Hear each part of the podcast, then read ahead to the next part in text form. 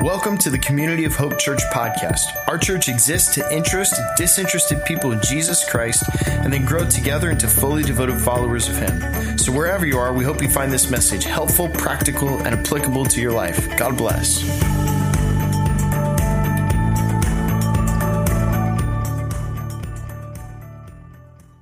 I want to welcome everybody. Welcome you this afternoon, those who are streaming this service online. And um, I'm just glad that you're here and glad that we can use this space together. This is Memorial Day weekend, which is the unofficial beginning of summer, right? So, how many of you are going to be outside doing some grilling, doing some stuff like that this weekend? Let me see. Okay, great you're deciding. Come on, get your hands up. I mean, that's good. And um, anyhow, but we also remember way, way beyond this. We remember that this is a weekend where we uh, honor uh, those who have gone before us and paid great prices for the freedoms we enjoy. And so that's what we remember. A lot of us think about on a weekend like this. So I just always like to do this. If you're here and uh, you have served uh, your country in any form of the service, or you have a relative who has, or maybe even someone who has paid that ultimate price, would you just stand in the room so we can honor you and your family and your loved ones? There they are. Praise God for that. Thank you, thank you, thank you. Amen. Thank you. So good to have you with us this afternoon. And it reminds me on a weekend like this, this is the kind of the theme we're looking at. John chapter 15 says this greater love is no one than this to lay one, down one's life for his friends. And that's really a good lead off uh, into what we're talking about. We are in week five of a series. We're calling the series Long Story Short. And uh, what we're doing is we're looking at the movements of Scripture, the, the entire Bible, and we're trying to do it in six weeks. So we have quite an assignment in front of us. We've been working on it pretty faithfully. And uh, here's what we're saying all of the Bible together, we think about that, you know, uh, 40 authors, 1,500 years, uh, three languages, three continents, uh, 66 books, all these different things. Uh, those who study Scripture tell us that Scripture can be boiled down really into six large movements. And if we understand them in the future, then whatever we're reading, we can connect it to one of these movements. So this is what we've been doing. The first movement we looked at was creation. We looked at the second movement you saw in the video there, fall. We looked at the third movement, which is uh, really how God forms a people. So we, we call that people. And if you were with us last week, we looked at the life of Jesus. And so we've, we've been saying this if, if the Bible's telling a story, the story's a biography, it's a biography about a person, and it's a biography about Jesus. And I was thinking about this. I thought, you know, I collect as a pastor, I collect quotes uh, that are meaningful to me. And as a pastor and as a communicator, even as a follower of Jesus, I've, you know, got do a lot of reading and a lot of highlighting and all of this. And I thought, you know, some great quotes uh, about Jesus, maybe from a believer and maybe from a non believer. First, a Yale historian. Uh, Jaroslav this is one of my favorite quotes. He says, regardless of what anyone may personally think or believe about Jesus, Jesus of Nazareth has been uh, the dominant figure in the history of Western culture for over 20 centuries. And if it were possible, this is my favorite part of this, with some sort of super magnet to pull up out of history every scrap of metal bearing at least a trace of his name, not much would be left. Isn't that good? And then historian H.G. Wells, who is not a follower of Christ, says this he says, A historian like myself who does not call himself a Christian finds the picture of Christ uh, centering and the picture of history centering irresistibly around the life and the character of this most magnificent man. And he goes on to write, he said, the historian's test of an individual's greatness really is what did this person leave to grow? Did he or she start uh, men thinking along fresh lines with a vigor that persisted after them? If so, by this test alone, Jesus stands first. Isn't that good? And so we've been learning about the life of Christ. And when we picture the life of Jesus up against the backdrop of our own humanity, uh, there have been some things we've been learning. And if you're with us last week, we just simply said it this way we, we learned we're lost. And, and, and humanity really is a picture, really, of various kinds of lostness. And all of us can kind of connect with that. And what we've been saying in this series is all of us have gotten to places in our lives where we go, I don't know how I got here.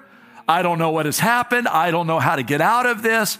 And the Bible, as a word, it uses often to describe this kind of lostness. We looked at it last week, and the word is exile.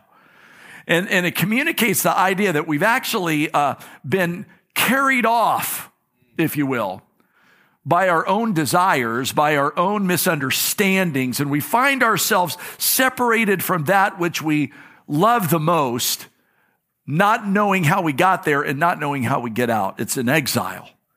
And I don't know. I think about this because in a few moments, you're going to leave these doors, you're going to go back out in culture, and you're going to run face into it. And you're going to see every now and again, you can just look at life from a particular way and go, feels lost, feels broken, feels difficult.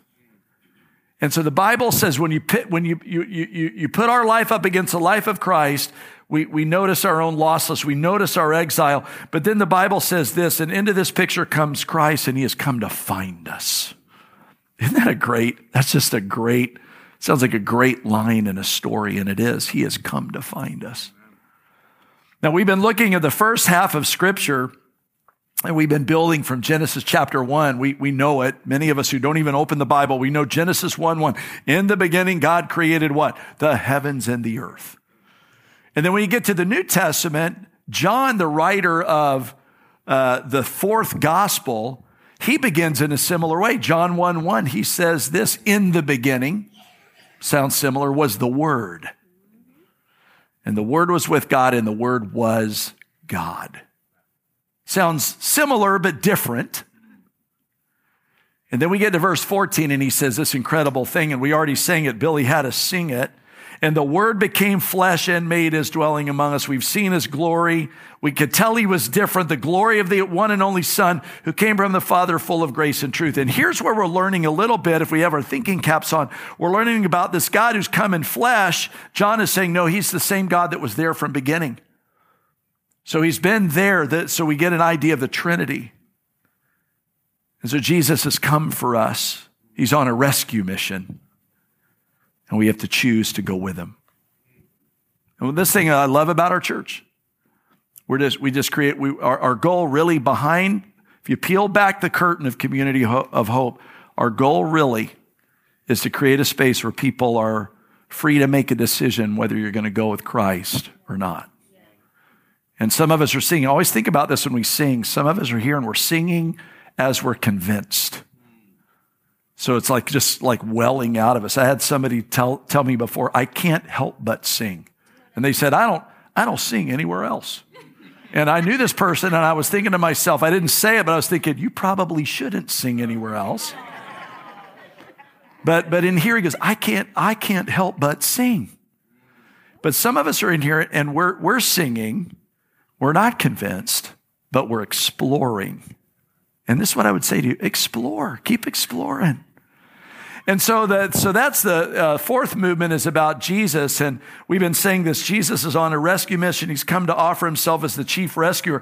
But what we're going to talk about today in movement number five, and what I want to show you, is his main plan on how he rescues people. And it's kind of a weird plan. And so we're going to look at a, a passage of scripture some of us may know. Uh, many of us do not. And it's in Matthew chapter 16. And we're going to talk a little bit about the church. And I want to, I want to show you the very first time the word church was ever used in the Bible. This is where it comes from, right here. This is the epicenter of it. Matthew 16, verse 13. Here's the story. Familiar to some, not to many. Uh, and, and, and Matthew writes it. He says this Now, when Jesus came to the region of Caesarea Philippi, he asked his disciples, he said, Who do people say the Son of Man is? And they replied and they said, Some say John the Baptist. Okay. Some say Elijah, and others say Jeremiah or one of the other prophets. And then the Bible says that Jesus turned to Peter and he says, Hey, what about you, Peter? He asked. Who do you say that I am? And Simon Peter answered, He said, You're the Messiah. You're the Son of the living God. That's an important thing.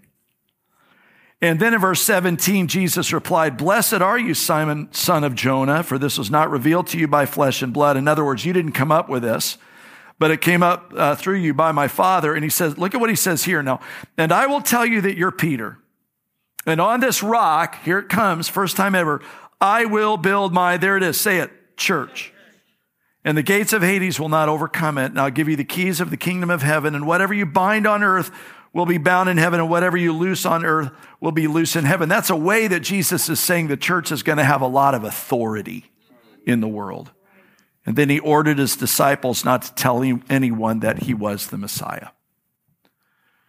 And I don't know about you, but uh, sometimes when I think about the church, uh, I, I, and I want to say this with respect, but I want to say it with honesty and authenticity. Sometimes when I think about the church, I, I think this Jesus, couldn't you have come up with a better idea? You ever thought about that? Because if you live life long enough and you experience church long enough, you, you see church in all of its, I have a friend who says all of its unfettered glory. Mm-hmm.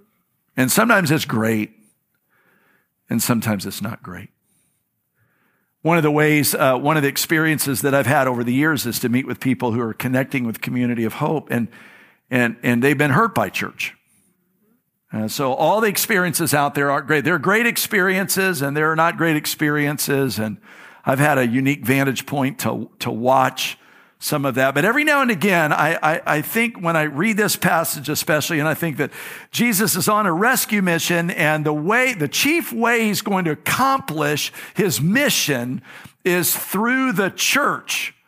And, and again, I'm, I'm not God, and everybody should say amen for that. But every now and again, I go, Lord, could you have not thought maybe of like a better idea? You ever had a friend tell you an idea and you, and you say to yourself, I, I don't, I don't, I don't think that's a great idea. I, I was sharing in one of the services. I remember when my brother and I were growing up and in our neighborhood, we lived in a neighborhood that was carved out of an orange grove. And so like every spring, I mean, you know, and then, and then I lived in a neighborhood that in the summer we'd all band together. Like it was like a mob, you know, and I lived in a neighborhood where my parents were, felt it was safe back, you know, back in the day, right? And my parents would kick us out of the house and they'd say, we don't want to see you till the street lights come on. Like, get out. We don't want to see you when street lights come on. Come on, time to come home. And we'd go out and play. And I remember one time that I was with my younger brother and we were down at a neighbor's house. They were swimming in the pool in the backyard. And we hatched this brilliant idea. It was my idea. I said, let's take, let's take fruit off the trees and bomb them in, in the pool over, over the house. And uh, I, it was my idea. I thought it was a great idea. Doesn't it sound like a great idea? No. Has the, it has the ring of deep intelligence connected to it. And uh, my younger brother, my, so my little, my little brother, if you saw him now, he's this big old hulk of a dude, but he was this like little guy back then. And he said, I want to play too. And so my, my friends and I were throwing oranges and we're create, creating a scene. And, and my little brother says, I, I want to play too. And I said, you're too little to play. And that was fighting words for my brother. So he said, I want to throw oranges too. I said, you're gonna, you're not gonna do it. You're gonna throw it right through the window of our neighbor's house. And he goes, I will not. He picked off, picked a fruit orange off the tree, went to fling it, threw it right through the front window. And we had to march our butts home and tell my dad. And that was not a great day for my brother. And I thought I was almost clean till my brother and my dad said, Whose stupid idea was that? And that was not a great day for me. But anyhow, this is sometimes I look at the church and I think, wow, you know. But Jesus has chosen to build his church in this particular fashion. And it makes you wonder why, right? Uh, I was thinking of this in, in two weeks, I'm going to celebrate, and don't clap. It's been awkward all morning. In two weeks, uh, I'm going to celebrate 30 years in Christian ministry. You don't have to clap. Okay. Don't, no, no, no. I actually, I actually meant that. I meant don't do that. But um, here's the interesting thing. Um, I've had this unique vantage point as a pastor to watch the church in action. We began our ministry an hour north of here in a church in Stuart. And uh, I showed up in June. Some of you heard me share this story. I showed up in June, and my pastor welcomed me into his office, and he said, "Hey, I forgot to tell you that we I take July off." And I didn't think much of it till I looked at my calendar and it was the 21st of June. And I said, well, what do you mean like you take July off? He said, I take the whole month of July off. And I was like, okay. And then he was gone and 12 people in the church died. I did 12 funerals my first month of ministry. He came back. I was a funeral preaching expert. he called me near the end of that month and he said, I don't know what you're preaching. Stop. People are dropping like flies. So that was my first place. We go to a, I go to another church north uh, in North Florida, a little town called Monticello. How many of y'all heard of Monticello? Thirty minutes uh, east of Tallahassee. And Beth had we just given birth to our, our our older daughter Haley, so we were there and we're figuring it out. And that's the church that that made me a preacher. I wasn't much of a preacher until I got there, and that showed up every seven days. You know, you have to preach every seven days. And our first Christmas, we were there. Um, Christmas Eve was the 24th of uh, Saturday, 24th of December. Sunday, uh, the 25th, Christmas Day was the 25th. So I was going to preach Saturday night and then Sunday, two completely different services. And back then, I mean, there was, I only had a part time secretary and we were working on the worship folder and the bulletin, all this weird stuff. And um, so we get to Christmas Eve, it's packed. I'm a brand new preacher. And this woman comes up to me and she says, um, I'm not going to be there tomorrow. Can I get a worship folder because you're going to list the memory of all the loved ones? And we do poinsettias. How many know churches do that? Some of us do. And so I gave her the worst, I gave her the bulletin and she came up to me after church and she goes, we have a problem. And I said, we have a problem. She goes, yeah. She goes, like, you have a problem. I said, well, what is my problem? And, and she showed me the, the bulletin, and, and we had designated a new space in the bulletin for our shut ins. And it, and it said, our shut ins. Only, only we, had, we had spelled it incorrectly. Oh, no. No, no, no. I'll let you catch up. And instead of a U, it, it was an I. And I looked at that and I said, Oh, yeah, we have a problem. And so I went home. This is this is Bethel. Remember this on Christmas Eve. We put we put Haley down, and we took 300 worship folders, and we whited out the the mistake and gave them out on Christmas Day. And as the Lord is my witness, I am up there preaching my guts out on Christmas Day, and I look out at this congregation, and everybody's doing this.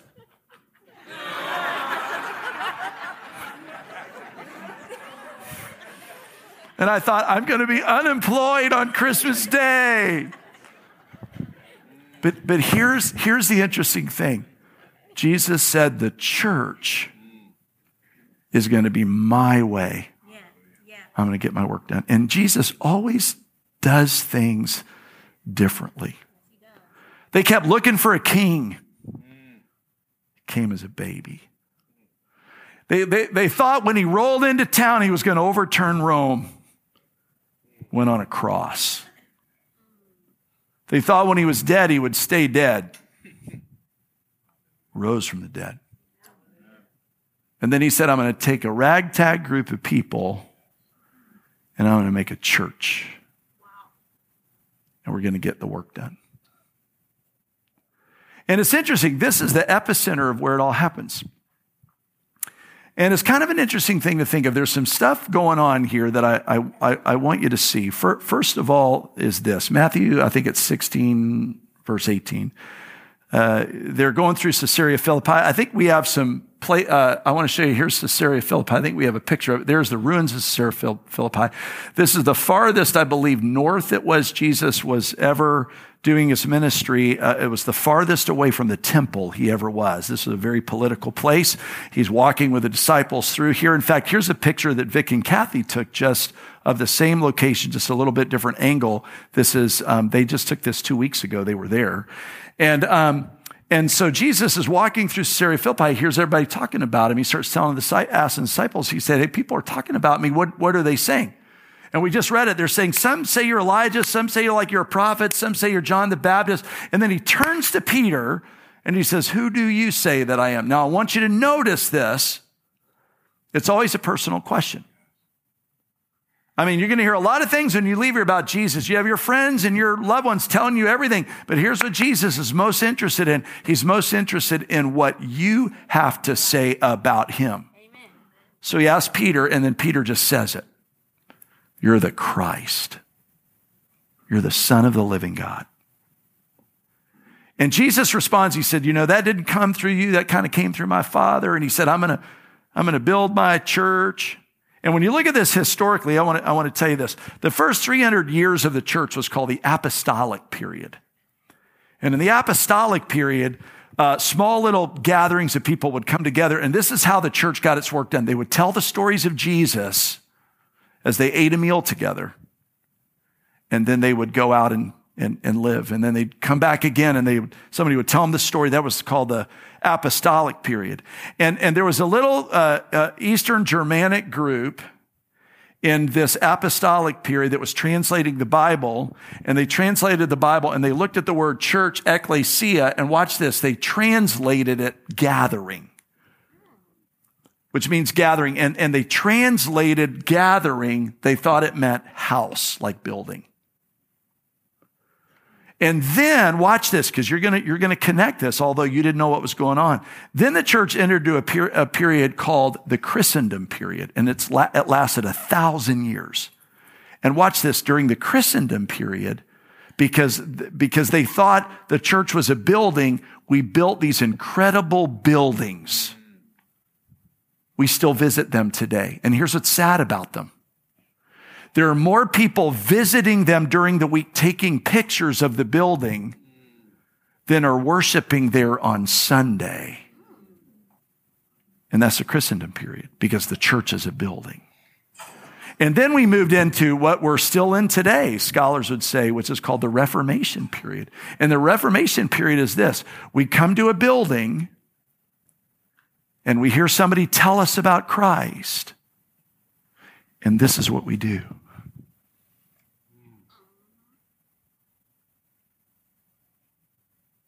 We watch.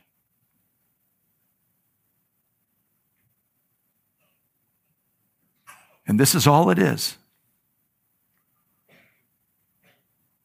We watch.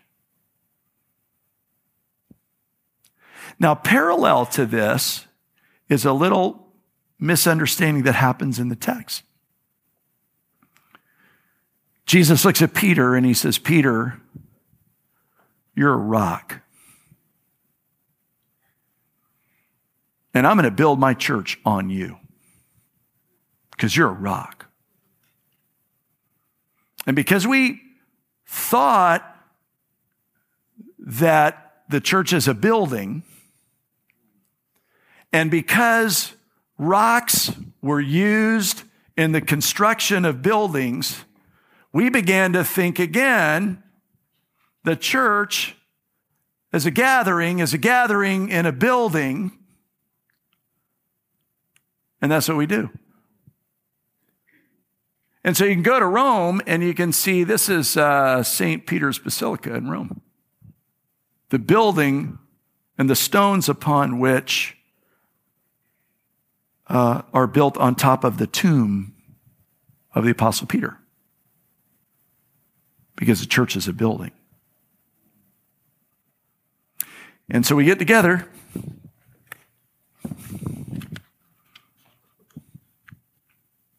and we become like a stone. And we watch. But at the end of the Christendom period, something interesting happened. There was a guy by the name, you're going to see here, named William Tyndale. And William Tyndale uh, was a Bible translator. He's the first one who translated the Bible into English. And William Tyndale, um, uh, at the end of the Christendom period, uh, began to look at the idea of church and the word ecclesia, where we thought it was gathering, and he said, really, it's really a gathering of people that are called out. So, in other, in other words, watch this. We do this. This is good. This is important really important. But here's what I want you to remind you this is not all there is. There's more to it than this. And so we understand that if it's a building or it's a, uh, you know, it wasn't just something where we're building it on Peter. There was this group of people that began to investigate this idea around what William Tyndale was saying. And he was saying it's called out. So, so it's, it's a gathering of people who are called out. It's more based on the confession around a common idea. What's the common idea? When we come in here, what is the common idea? Jesus is the Christ, the Son of the living God. Now, I don't know whatever Billy leads us in singing, whatever set up here, whatever prayers are offered, whatever Pastor Trevor or I or any of the other communicators will say. I will tell you what, here's the central dominant idea. Anytime the church comes together, it's this Jesus is the Christ, the Son of the living God. But we don't just do this. I have a friend who said it this way unless you're mobilized, you fossilize. And I bet if we went out and did a poll today of like what people outside who would never do what we're doing right now, what they think of what we're doing, here's primarily what they think we're doing. Come on, this is what we do. And we start doing stuff like this. Do we like the music? Uh, does, does he keep me entertained? Why are his ears so big? Am I being fed? And if we don't like it, we just go to another place. Do I like the music? Why are his ears so small?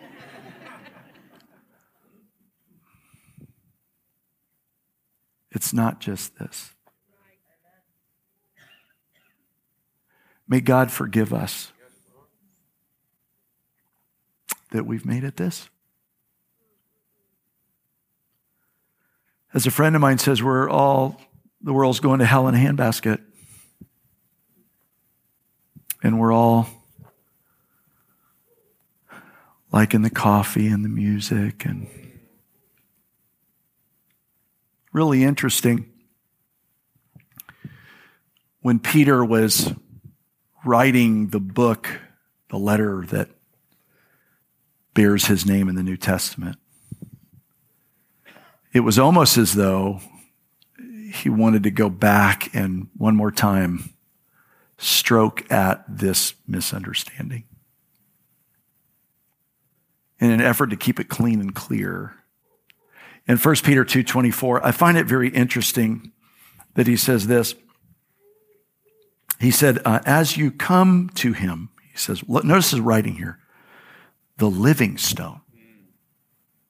That's different rejected by humans, but chosen by God and precious to God. You all, look at this. You also, you also, like living stones, are being built into a spiritual house to be a holy priesthood, offering spiritual sacrifices, works of service is how that actually should be translated, acceptable to God through Christ, because you're a chosen race, royal priesthood holy nation, God's special possession. Look at this, that you may declare the praises of him. Here it comes. Who what? Called you out. It's not this. It's being called out. And this is how God's going to get his work done. This idea is so embedded into my soul. I, I can't get it out of my brain. And can I just make a confession?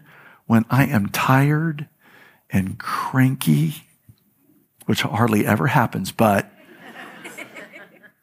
I mean, sometimes I want to just run from it, but I can't get it out of my brain. Yeah, yeah, There's nothing like the church when the church is working right. But he's saying this get the heck out of your seat and get on mission. This is how he's going to get his work done. Every now and again, I want to go, Lord, that's the best idea you got. And in like so many other ways, he said, Will you just trust me? You know, uh, I want to offer, uh, we're going to participate in a challenge at the end. You feel, can I, can I give you a challenge? Yeah. I've done it the other two services, so I don't want to leave you out. Uh, we get a lot of, we have a lot of needs in our community. How many would say we have a lot of needs in our community? And uh, I was thinking about this uh, in the last recent days. I was thinking about um, some of the needs that I've been aware of. Single mom who's having a lot of car trouble. I can't, uh, and is choosing between, you know, do I fix the car? Do I pay rent and feed the kids? That's a real need. Here's, here's another real need I've run into older senior adult, do I fix my AC or do I buy my medicine? Wow. Uh, here's another one foster parent who's having a hard time transitioning into what they feel like they're called to do. But this is, this is hard. And I thought of an idea. And uh, so here comes challenge. So just bear with me. Don't weird out. Just bear with me, okay? Did anybody recognize the one thing that we've not done yet in the service? Anybody know what it is? Some of you are holding up. It's the offering. And you guys thought you were off the hook. But you're not off the hook. And, and so a word about this. So if you're new, you don't have to freak out. We always say if you're a guest, Billy normally does this every weekend, so just don't feel obligated. But I'm going to do something a little different. And I'm going to try and experiment because I want to show you there's something really powerful that happens when we get on mission and we get on mission together. This is the church. When the church is on mission together, there's something very, very powerful about this. So, so here's what we're going to establish today, and we're going to try this out through the summer. Okay? Here's what we're going to do I'm going to call it the Dollar Club. So you've come in here okay? And you, many of us have brought, maybe not all of us, but a lot of us have brought our offering. We're going to give our offering. But here's how I'm going to challenge you today. I want you to open your wallet. I want you to open your purse or whatever it is, okay? And I want you to pull another dollar out and we're going to give the dollar. And then what we're going to do is we're going to start meeting some of those needs and we're going to give this money away. Now, watch what we're going to do in this. We're to we're to start this exercise. We're to call it the Dollar Club and you come back next week we'll tell you exactly what we did with the money. Now I know money in church is weird, but I want you to hear me here. We're giving this money away. This is not money we're, we're keeping. Okay? So we're, we're going to participate because here's what I want to do. I want to show you when the church is on mission and we're all working together, this is a powerful, powerful thing. And this will help us not say, no as often as we sometimes have to say when some of these needs are coming along. And so here's what we've challenged people to do. Um, if you're here today, how many people came with you? Give give that amount of money. So if you, you like my wife and I, it's been the two of us. Uh, she keeps all the money. Uh, she gives me an allowance. I said, "Can I, can I have a couple of bucks?" And she's given me some money. So I've been putting my money in. And, and here's what we're going to do we're going to take that money, we're going to take the total number of attendance we have on a weekend, and that's the amount of money we're going to give away. And we're just going to give this thing a try, and we're going to call it the Dollar Club. May fall flat on its face and may be hot fire, but we're, we're, we're going to try it. Okay? So I'm going to invite our ushers forward. They didn't even know we were going to do this, so they, they're like, thought I forgot and we're going to take up our offering. I have my buck just right here. I'm going to add to it. Thank you very much. Let's pray together. Lord, show us, show us what happens when we get out of our seats and get on mission together. as your rescue agents in a world that's lost its way. In Jesus' name, amen. Billy? God, would you challenge us on this weekend when so many around our country will find their way to a moniker, a monument, a rock, a stone, and remember something past? Remind us in this space, oh God, that the Church of Jesus Christ is not a stone, it's a living stone. It's not a monument, it's a movement. It's a testimony of your grace breaking forth in our life and hopefully in all of the lives around us as a result of your transforming work in our own space. God, let us be a force for good, united around a common mission and a common truth that you are the Christ, the Son of the living God. And everyone said, Amen. If you've never made Jesus your Lord or you want prayer, we have our team here. Don't leave before you take a moment and let them pray over you or for you. Go in His peace. We'll see you next weekend.